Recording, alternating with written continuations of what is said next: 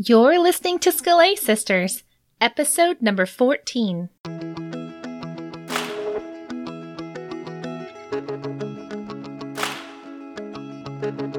Welcome to Scholé Sisters, the podcast for the classical homeschooling mama who seeks to learn and grow while she's helping her children learn and grow. Scholé Sisters is a casual conversation about topics that matter to those of us in the trenches of classical homeschooling who yearn for something more than just checking boxes and getting it all done. I'm your host, Brandy Vencel. You can find me at Afterthoughts, that's my main blog, and also Teaching Reading with Bob Books, which is where I keep my line of printable phonics lessons. My guest today is the one and only Wes Callihan, and I am thrilled. If you can believe it, I got through the entire interview without acting like a total fangirl. Wes Callihan, for those of you who don't know, grew up on a farm in Idaho, graduated with a degree in history from the University of Idaho, and has been teaching literature and history for 30 years. For the last 20 years, he has run Schola Classical Tutorials, live internet courses in the Great Books, and Hill Abbey Hall, a one year post high school residence study program. He speaks regularly at classical Christian education conferences, leads summer courses in early church history, has contributed to books and journals on classical education, and leads tours of Greece and Turkey. Wes and his wife Danny have six grown children and 12 grandchildren. Wes and Danny live in an old farmhouse in northern Idaho near Wes's parents, and most of the kids and grandkids, where six generations of the family have lived on the same farm. This episode is sponsored by Start Here, the definitive starting place for studying Charlotte Mason. When Charlotte Mason was trying to distill her educational philosophy into its simplest form, she ended up with 20 core principles. These are the 20 most important aspects of her philosophy. Using the book for the children's sake, Charlotte Mason's volumes, articles from her magazine, The Parents Review, the best blog posts on these subjects, and discussion questions meant to help you dig deeply, Start Here is a comprehensive study guide to the big ideas governing Charlotte Mason's philosophy. It's perfect for a Scholé Sisters group. Just head on over to afterthoughtsblog.net slash start here and use the discount code SISTERS to get 15% off at checkout. On today's show, Wes and I discuss why some children are resistant to pagan literature and what to do about it. We also get to find out what he's reading in his free time and what advice he'd give to parents whose children are signing up for online classes. And so, without further ado, let's get to it. We can start, and the first segment that we do, or that I do, is we call it our Scholé RDA, but it's basically where we share what we are reading or thinking about or learning, basically how we're spending our leisure time. And so would you like to share with us what you? I'm sure everyone's going to be really curious. What does Wes Callihan read in his spare time? sure, yeah, sure, that'd be great. Well, one of the th- the thing I'm reading currently uh, for my leisure time uh, is a novel written uh, in the in the 1920s that I've heard about and had recommended to me by a number of people over the years. I just never got around to reading it. I finally am. It's called Kristin Lavransdatter oh. by a Norwegian woman named Sigrid Undset who wrote a trilogy of novels, and it's collected now into one big thick volume by Penguin Classics. Became very famous and very popular back in the as soon as she wrote it in the 20s and 30s, 40s. I think it's always mm-hmm. been kind of a bestseller. And it's really intriguing. She won the Nobel Prize for Literature and so forth. Uh, it's set in medieval Norway in the early 1300s. I, am always kind of a sucker for medieval stuff, and some of my favorite modern novels are set in the Middle Ages. Uh, the mm-hmm. Name of the Rose by Umberto Eco, set in the 1300s. Right. Yeah. Uh, a recently published novel that guys like Rod Dreher and Eric Metaxas have been really highly recommending called Laurus, set in medieval Russia. And now this, Kristin Lavransdatter, set in medieval Norway. Very mm. fascinating novel. It's got a lot of really interesting things to say, underlining quotes and so on. Just uh, fascinating, very rich. It does I don't want to go on too long, so tell me to shut up if I need oh, to. Oh, no, you're fine. but one of the things it does, and one of the reasons I like those other two novels, this now linking this with those other two, three favorite novels set in the Middle Ages, it captures the feel of uh, that medieval world very well. And the people who wrote these novels, and now Undset has done the same thing with this novel, they understand the Christianity that pervaded the Middle Ages, and they understand the mindset, uh, in the case of uh, medieval Southern Europe anyway, the name of the rose, and so on. Bookish nature, you know, how, how much the, the medievals, especially the monks, loved books, and how the written, Hmm. printed word was so powerful to them. And now here in this novel, she really understands the country and the time of Norway, which is starting to just come into the sphere of European civilization from the old Viking paganism and so on. Right. So, uh, very interesting book, and I highly recommend it. Hmm. I usually try to choose a novel for reading over our Christmas break, and I might have to put that on my list. Yeah, it's worth considering.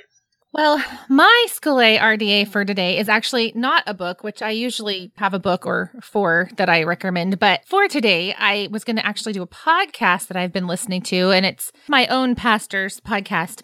He just, well, I shouldn't say just. I just started listening to it. I think he started it at the beginning of 2016.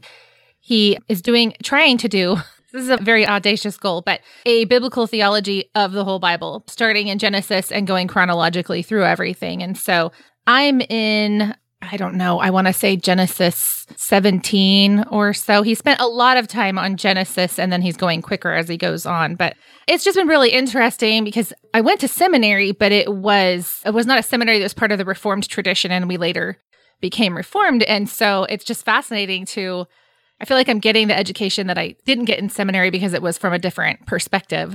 It's been great and it gives me something productive to listen to while I'm driving my high schooler to all the places that he can't drive himself because he's not old enough yet. so, That's a great idea, and it goes along the idea of uh, audiobooks and listening to books. I think a lot of people who are in classical education kind of think like it's second rate to listen to a book. You need to be reading a printed page, but that's simply not true. hmm. Listening to a book is just as good and has a lot of advantages over reading. You know, parenthetically, I've been thinking over the last few years about the fact that silent reading was not a thing until the High Middle Ages. People Hmm. never read silently. People often know about that passage in St. Augustine's book, The Confessions, where he and his friends are shocked to hear or to see St. Ambrose in the cathedral in Milan reading while moving his lips, but no sounds coming out. You know, wow.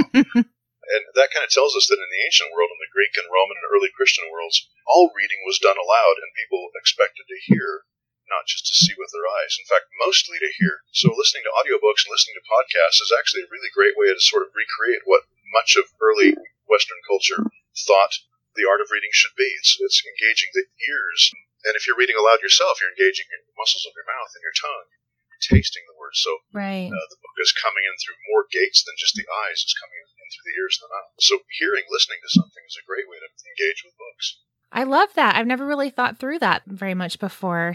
We might have to do a whole podcast on that sometime. You're right. I tell my students all the time in my Great Books classes, I tell them, read aloud all the time, or at least as much as you can, especially when it comes to poetry or any great literature. hmm. They know I'm just, I'm death on speed reading. I think speed reading is a travesty. Oh, I agree. Speed reading a good book is like, you know, speed eating through your mother's Thanksgiving meal. How rude to her, and you lose all the nutrition. I'm going to try that next time I'm schooled. I have a little daughter that speeds through every book she touches. I'm to have to, There you go. See if it works. I'll see if the food metaphor will help her. well, let's go ahead and move on to our conversation for today. And I was going to tell you kind of where this is coming from for me. Over the summer, I read Grant Horner's book, John Milton Classical Learning and the Progress of Virtue.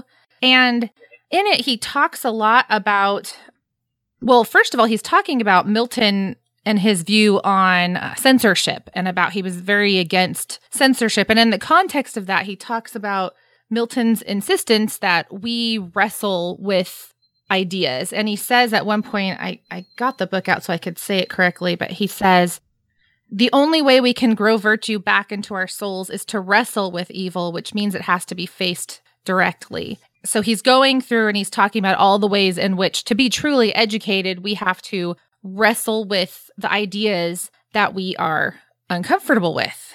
And I think, is it Aristotle who says something similar? I feel like he says something similar about like the truly educated man is someone who can kind of entertain an idea without adopting it. Mm-hmm. Yeah. I kind of felt like those went together. For instance, you don't really have to convince me that pagan lit is worth reading, but I was hoping that maybe the topic could focus more on this idea that we have to wrestle. And so, what, what do we do with children who really don't want to, to wrestle with Right, those things? right. Well, I, I suppose uh, it could be approached in two, or at least uh, two ways, and maybe more, but two that occur to me. One, just on the level of, regardless of whether it's pagan lit or any literature at all, if it's difficult, then the issue arises. You know, they need to wrestle with things that are difficult, whether we're talking Mhm. about you know, pagan literature or just hard concepts in science or, or history or philosophy. Difficulty is the issue. So on this count, it's just a matter of trying to counter a general cultural malaise, you know, that we struggle against. Where in our culture, uh, easy and convenient is the thing, and people hate hard work.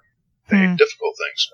In our technology, in our smartphones, and our computers, and our cars, the job of technology is always to make things easier and cut out the difficulties and smooth the way and eliminate difficulties. And in some things, of course, you know, that's good. You want a mixer on the counter to work. You want the shower not to get clogged up. And you want the car right. you know, get, get you where you want to go. But at the same time, there's a downside, and this is the struggle people have when they think philosophically about technology, like Neil Postman with Amusing Ourselves to Death, or um, more recent book called Shopcraft of Soulcraft, and, uh, and some subsequent books by a guy whose name just suddenly escaped me.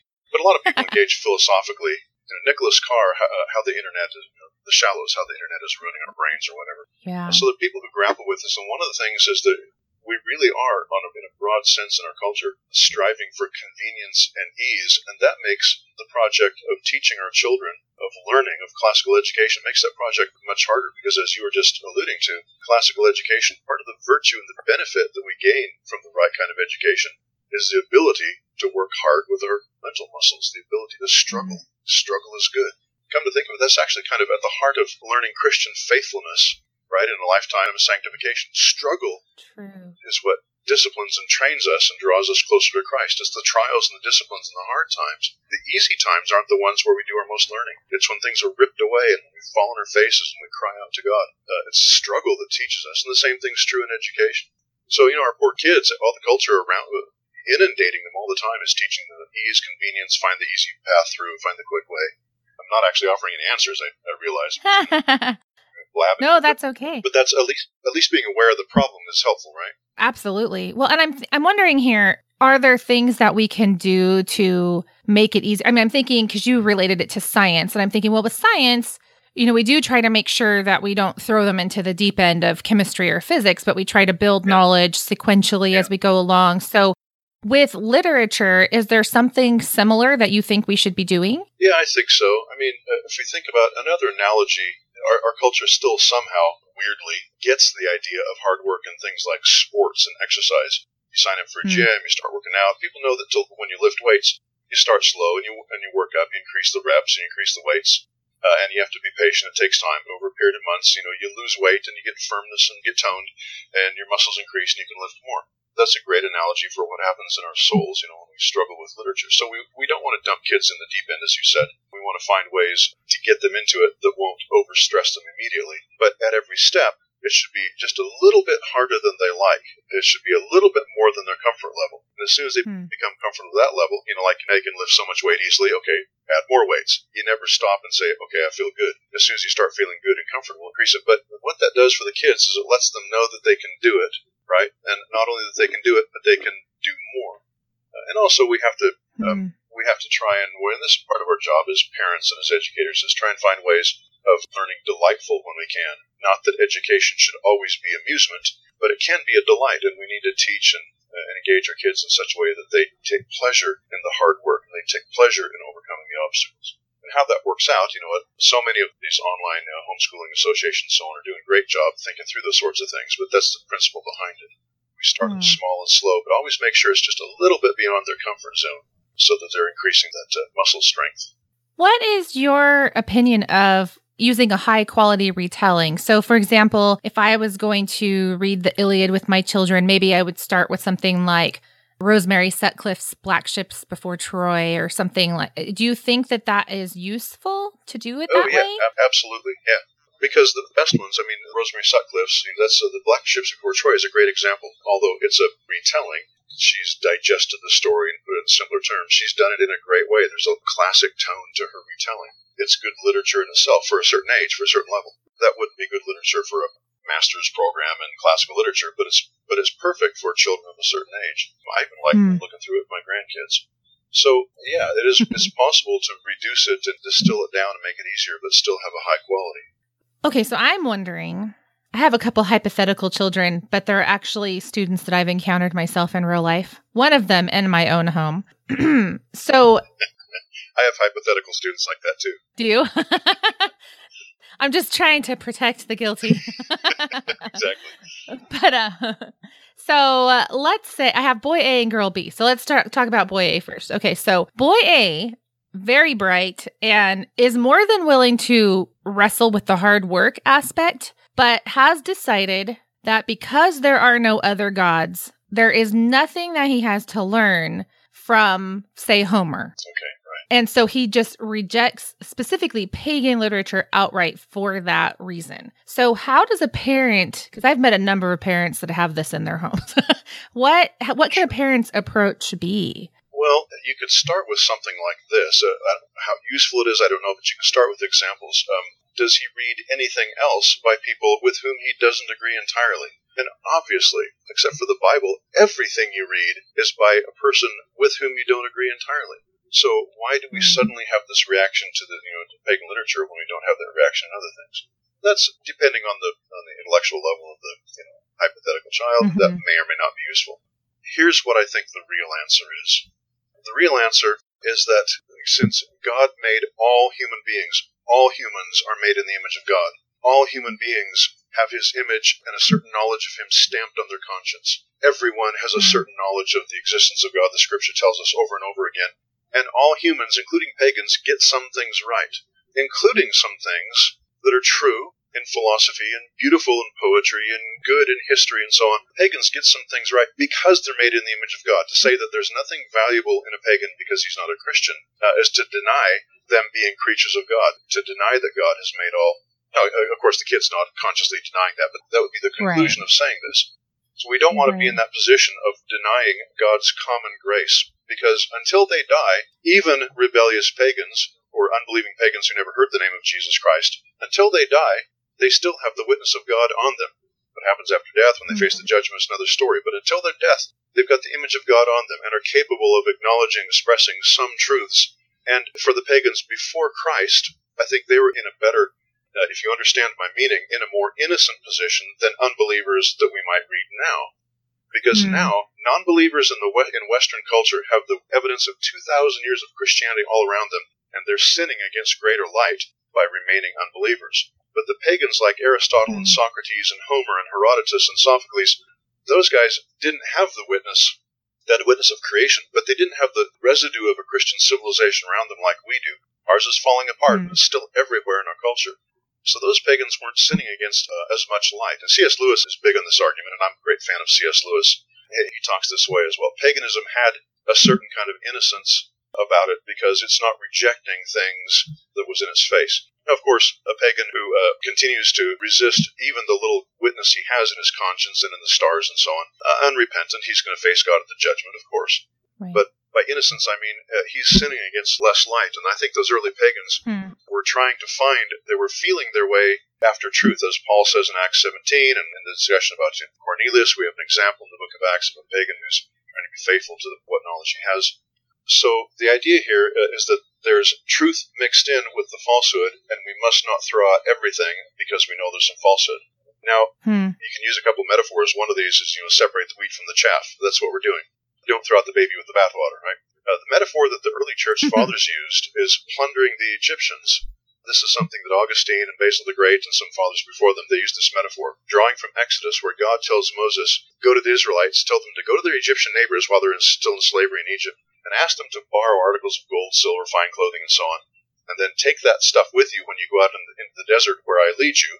God says, and so you shall plunder the Egyptian it's as though God, mm. here's how the early church fathers read that. God is saying, I gave good gifts to the Egyptians, but in the hardness of their heart, they didn't, they weren't thankful to me. So I'm now taking that stuff away from them again and giving it to you Israelites. And as he says all, all the way through Deuteronomy and everywhere else in the Old Testament, remember where you get these good gifts. Don't get proud in the hardness of your heart. Remember to be thankful, and I'll continue to bless you. Don't become like the Egyptians, or I'll have to take the good gifts away from you too. So plundering the Egyptians is taking the good stuff that God had given them rejecting the bad stuff, which is distortion, idolatry, and immorality of all kinds, but taking the good stuff, mm-hmm. beauty, goodness, and truth. So the, the and the church fathers, Augustine and Basil the Great, and and uh, one of the earlier Gregories, I forget which, say this precisely in the context of education. In fact, Basil the Great in the 300s is mm-hmm. saying this exactly in a discussion of education. Uh, he's talking about young men because they're the ones who went to formal schools, though young girls would often be educated but not in schools. Right. But he says young boys should be taught the classics, but we teach them to plunder the Egyptians, discriminate, use your minds, do the hard work of separating out the truth, compare it to Scripture and the church's teaching, and separate the good from the bad. So th- there's Mm. the real answer that all men, including the ancient pagans, are made in the image of God. There's good and bad mixed together. As C.S. Lewis said in some place, there's no such thing as absolute unmixed falsehood. Nobody would believe it. The power of falsehood to deceive us comes from the fact that it's mixed with truth, and we, our hearts resonate with the truth because we're made in God's image. And if we're not careful, we can be drawn away by truth that's bent or mixed with non truths. That's the heart of the answer. And I want to then say one more thing along this. Uh, I've learned that answer from reading church history. The Christians of the past teach us and model for us how to study pagan literature. One of the terrible travesties of modern education, including classical, so-called classical Christian education, is that we give short shrift to, to church history. But the history of the church for the last 2,000 years is our people, our brothers and sisters who, especially in the first three and 400 years when Christians were struggling against, uh, against a thoroughly pagan culture, they were doing the hard work of trying to figure out how to uh, engage pagan education, which they all had, without destroying your soul. So if we ignore them, we're trying to reinvent the wheel. We should pay far more attention to church history, the history of our family, the history of God working to redeem the world through his church, the body of Christ. And those early Christians have a lot to tell us about just this question. What do you do with pagan literature? In fact, it was one of the big issues for educational discussions among many of the church fathers. It's everywhere when you start looking for it. Uh, Tertullian, one of the early church theologians around 200, is famous for his phrase, you know, what hath Jerusalem to do with Athens? He was a little skeptical Right. about Christians, Jerusalem, uh, mixing up with Athens, pagan literature. But he raised the issue well. Most of the Christians were much more sympathetic to pagan lit- literature than, than he was because they said, even the pagans have the common grace of God on them. Even they have got some things right, and we need to we need to appropriate the good stuff and be careful to reject the bad stuff. And most of the great church fathers we love, Athanasius, Augustine, Jerome, Gregory, Basil, Mhm. John Chrysostom, and on and on. Most of them were classically educated, studied a lot of pagan literature, but were thoroughgoing, godly, spiritual men. Hmm. So there's, I I know I'm just blabbing on and on, but No, I love it. I, I have to tell you that it's from listening to you say something similar a few years ago that I actually kind of redid our high school curriculum. And so really, my son is reading Eusebius and Athanasius is on the Incarnation yeah. this year for his church history. well, those guys, Clement of Alexandria, there's all, I mean, on and on. So really, I have kind of a twofold answer. One is the principle that even the pagans got some things right. You know, even a blind squirrel finds a nut now and then. All you know, but that's the principle. But I've learned that principle by something else I think is important. We need to listen to the Christians of the past and see how they've answered this question. Otherwise, we're just feeling blindly around, kind of trying to come up with on our own. And we're, the scripture tells us we're supposed to listen to our leaders uh, and imitate them, according to the last chapter of Hebrews and so on. Mhm. And that includes the leaders of the past, not just the pastor of my church, but but the great men that the church all Right. through the centuries have acknowledged as valuable. So the Athanasiuses, the Augustines, the Jeromes, the Eusebiuses, you know, the Venerable Bedes, and so on.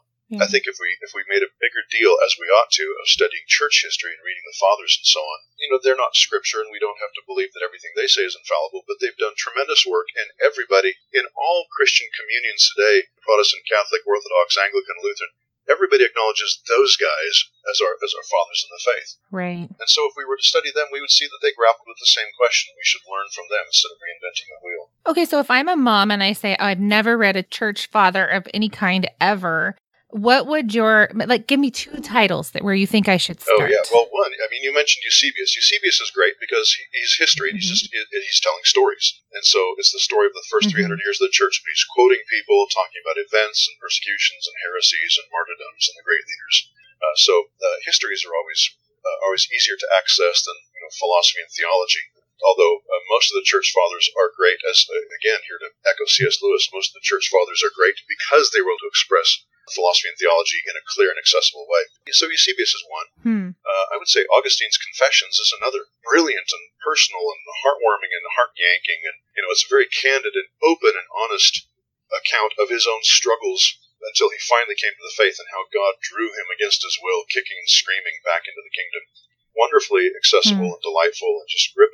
I keep quoting C.S. Lewis because I kind of recently got back into him to refresh my memory. But uh, Lewis wrote a spiritual autobiography called Surprised by Joy, one of his best books.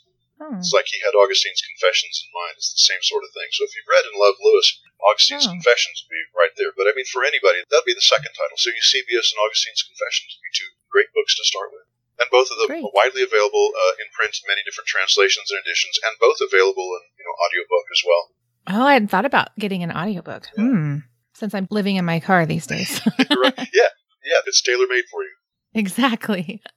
Well, let's talk about girl B because she's very different from boy A. Your approach may still be similar, but we'll, we'll see.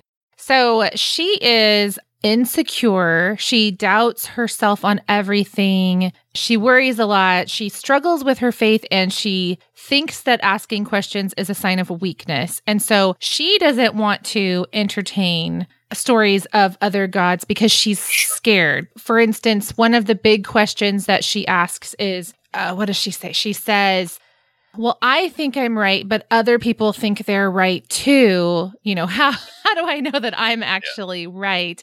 So she'd rather just not talk about it. Sure. Yeah, that's a common response. We all have that response. I mean, I feel that way very often. Just Mhm. don't want to engage because part of it would depend on how old she is, you know, and how capable intellectually, if she's willing, uh, how capable she is. You know, I- imagine, you know, say early teens or something, or mid teens perhaps. Hypothetically speaking, I have a, I have a lot of students in that category. Uh, and so one Okay. possible response would be to acknowledge, uh, yeah, maybe I, I do need to be careful about what I give to her because I don't want to cause her to freak out. Although someone who is in her position actually probably is in less danger of losing her faith than someone who thinks that they're rock solid, right? Hmm. Her Right. very anxiety and worry over it, although it's probably misplaced, means she's more aware. True. One of my, I, I raised four daughters, and they're all married and have kids now. But one of them, when she was in her teenagers, was a real worry, and she'd come to me and she'd say, you know, Dad, what if I really don't love God? What if I don't love God enough? What if I sin? And Right. I'd say, honey, in the first place, the fact that you're so worried about it is a really good thing. If you didn't love God, you wouldn't worry about loving Him. Right. So the, the kind of people who have that kind of worry do have already there's kind of a built-in defense. But that that aside, they're tender in certain ways. Then you want to be kind of careful. But and then another approach is more about uh, parental counseling and saying, you know, uh, look, if you're afraid that someone else might persuade you, you're afraid that they're right, then simply to ignore it is to always be living with the worry that someone else might be right, and you never know how strong your position is because you wouldn't let them challenge you. That's not really right. to ignore and to refuse to engage uh, is not a solution to anxiety because now you've introduced another one. What if they're right and you never found out because Hmm. you weren't willing to engage? The only way you can know for sure that you're right is to engage with them and risk them being right. But that's Hmm. the kind of parental counseling that mothers and fathers who know their children and know their frames and understand their vulnerabilities and their weaknesses and strength they have to engage and figure out how to talk to them on that Mhm. level. But say, and it might be a long ongoing conversation, but the gist of it would be uh, honey, there's no need to be afraid because in the first place, uh, if what you believe really is true, the truth is going to win. Hmm. And uh, you know, I, I've often thought about this. This can be a, a tricky and even a dangerous thing to say, but I still think it's true. If the other person is right, then maybe I should believe it. I want to follow truth wherever it is. I happen to be fully persuaded Right. that the Christian faith is true, so I ought not to be afraid of encountering someone else. Of course, this is all very tricky and sophisticated because other things uh, uh, come into play. For example, if your daughter, at whatever her age, this hypothetical daughter B, she encounters some non-Christian friend who's also Right. her age.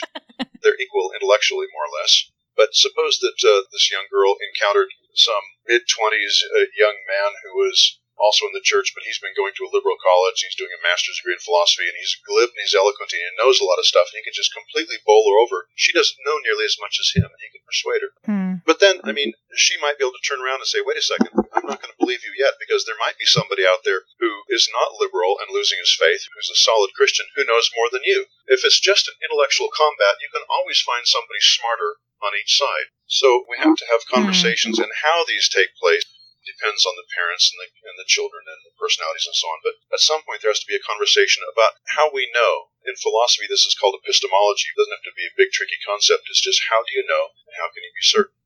The Christian faith tells me that not only should I listen to uh, uh, uh, what seems to be the truth in argumentation, but I need to pay attention to character. So one reason that your daughter is right to trust the Christian faith is because she's seen her mother and father, she's seen her family, and she sees the lives they live.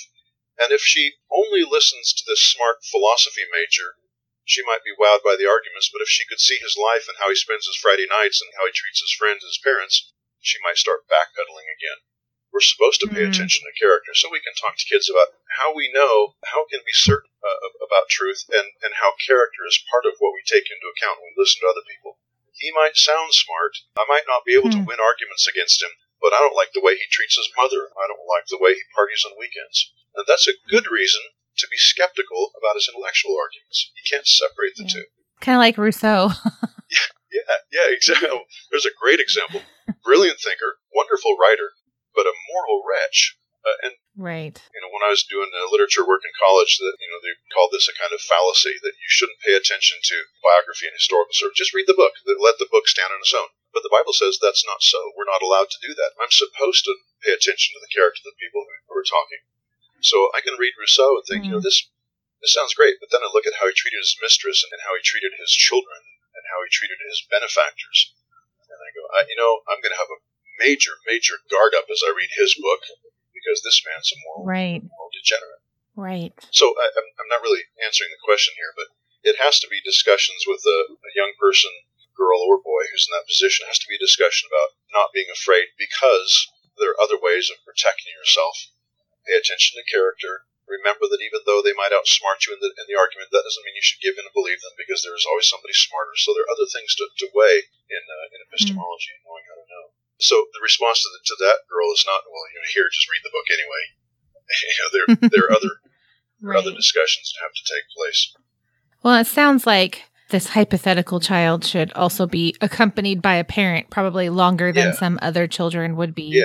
That kind of child can be coached gently and say, well, we'll find some things, you know, let's read this and this. But then as you approach other literature that she might be more nervous about, the discussion about here's why you don't need to be afraid. You can read this stuff, but you know it's wrong. We can talk about why it's wrong and work your way slowly into the bigger issues.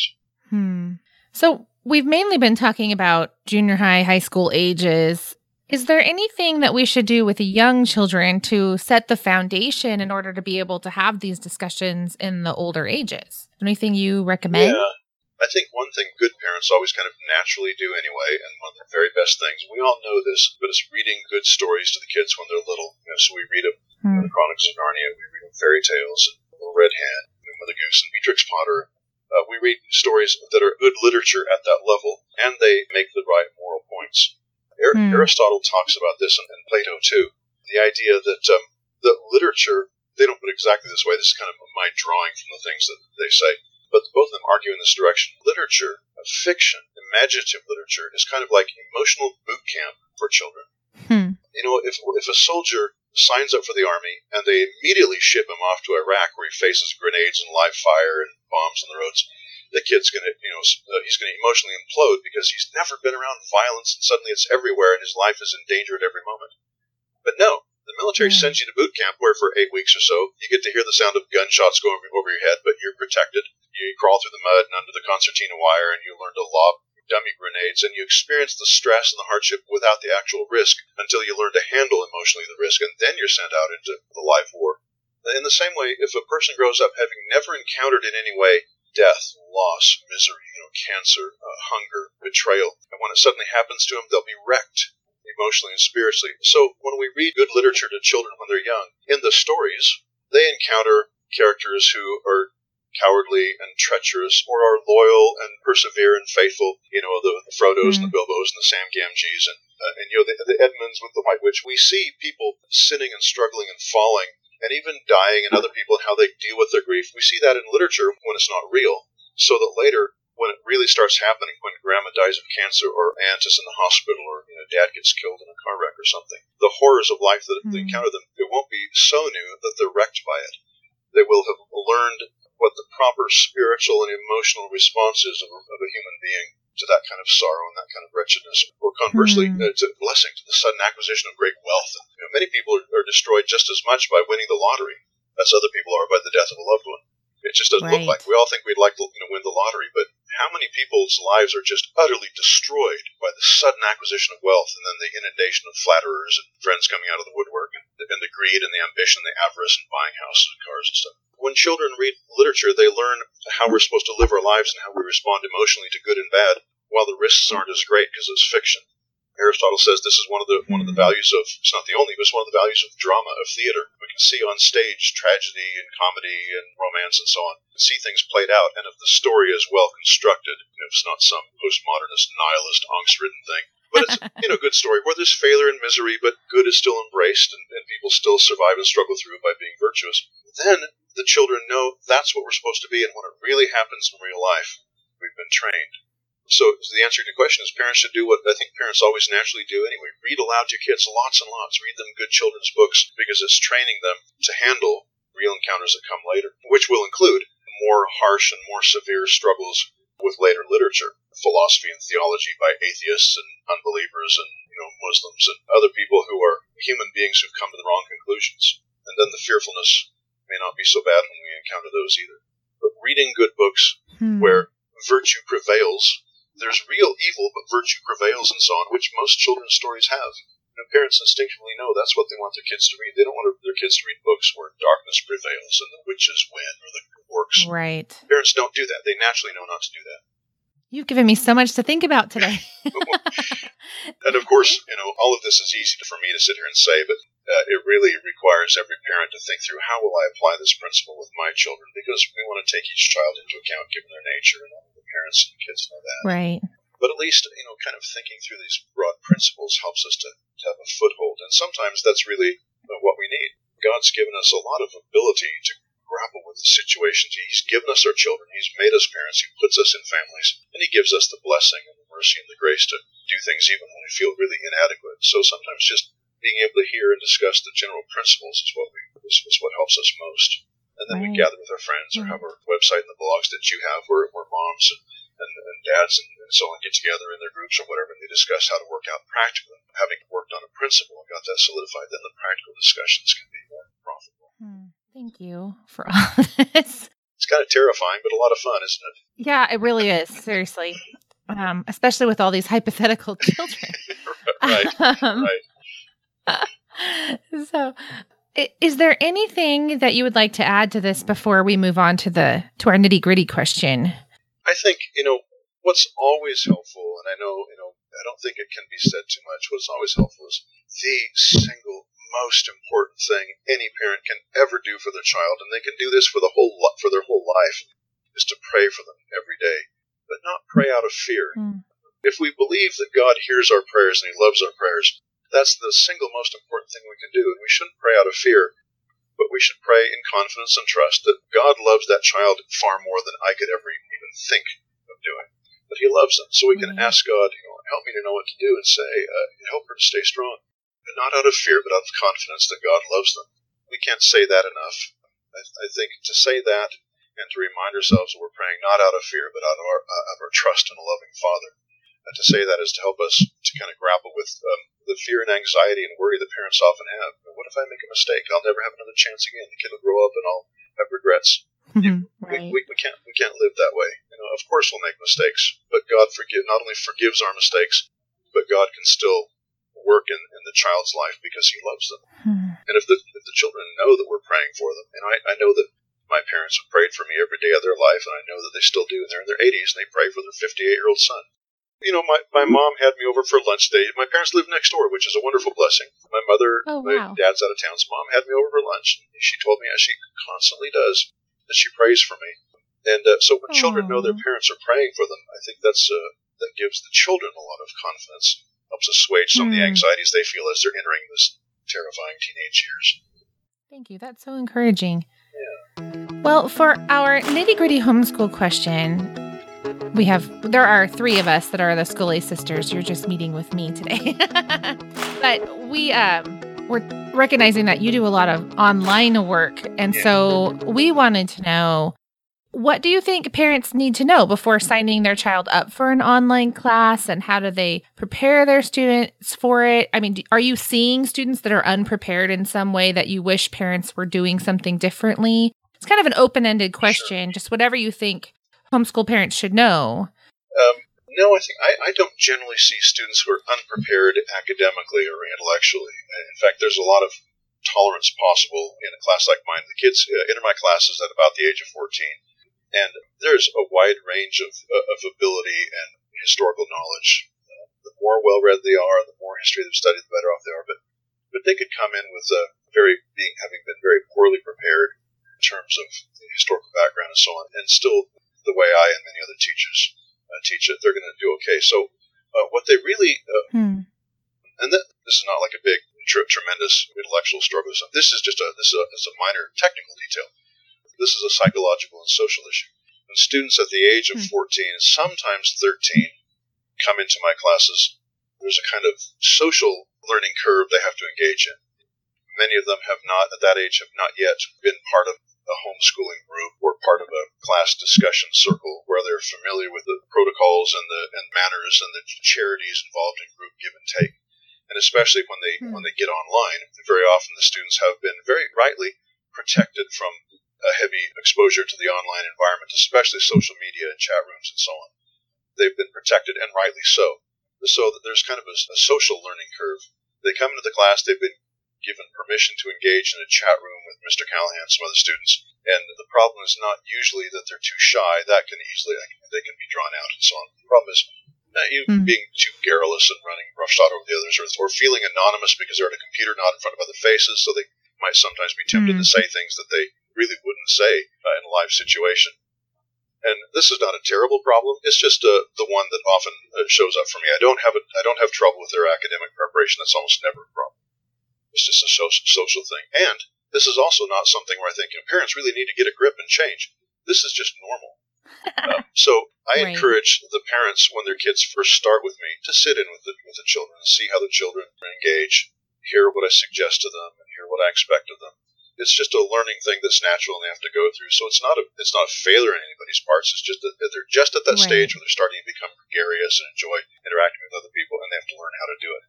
So the students who seem to be kind of better at it are students who have, and it's not that everybody should do this, but the students who have perhaps been in situations where they've been required to engage with uh, other people publicly and socially and intellectually, but not just clash wits. Kids are almost always good at that, especially at that age. They love to clash with but they need counsel and encouragement and discipline in manners, the give and take of conversation. You know, when someone else starts talking, mm-hmm. shut up and let them talk. Uh, if you have something to right. say, be polite and say it, but be brief. And unlike me, here I'm violating my own principle. it's all right. You're the guest today. Thank you. Uh, but um, and, and uh, you know, and being encouraging of other people, even if you don't agree with them, you know, saying that's interesting. That I'll have to think about that. Knowing how to encourage other people. So just the social niceties that make human discourse and interchange pleasant. And it's not that they're rude either. I mean, they come from Christian homes. It's just this is kind of the first time they're engaging uh, with the world in that particular social circumstance. So it's not something where anybody's failing. It's just uh, I see that, and so I encourage parents to sit in with them for a while anyway and watch how the student does and, and help them along. So it's, it's, it's part of their right. a, a natural social growth curve they're encountering at 12, 13, 14, kind of coming out more in the right. world. You know?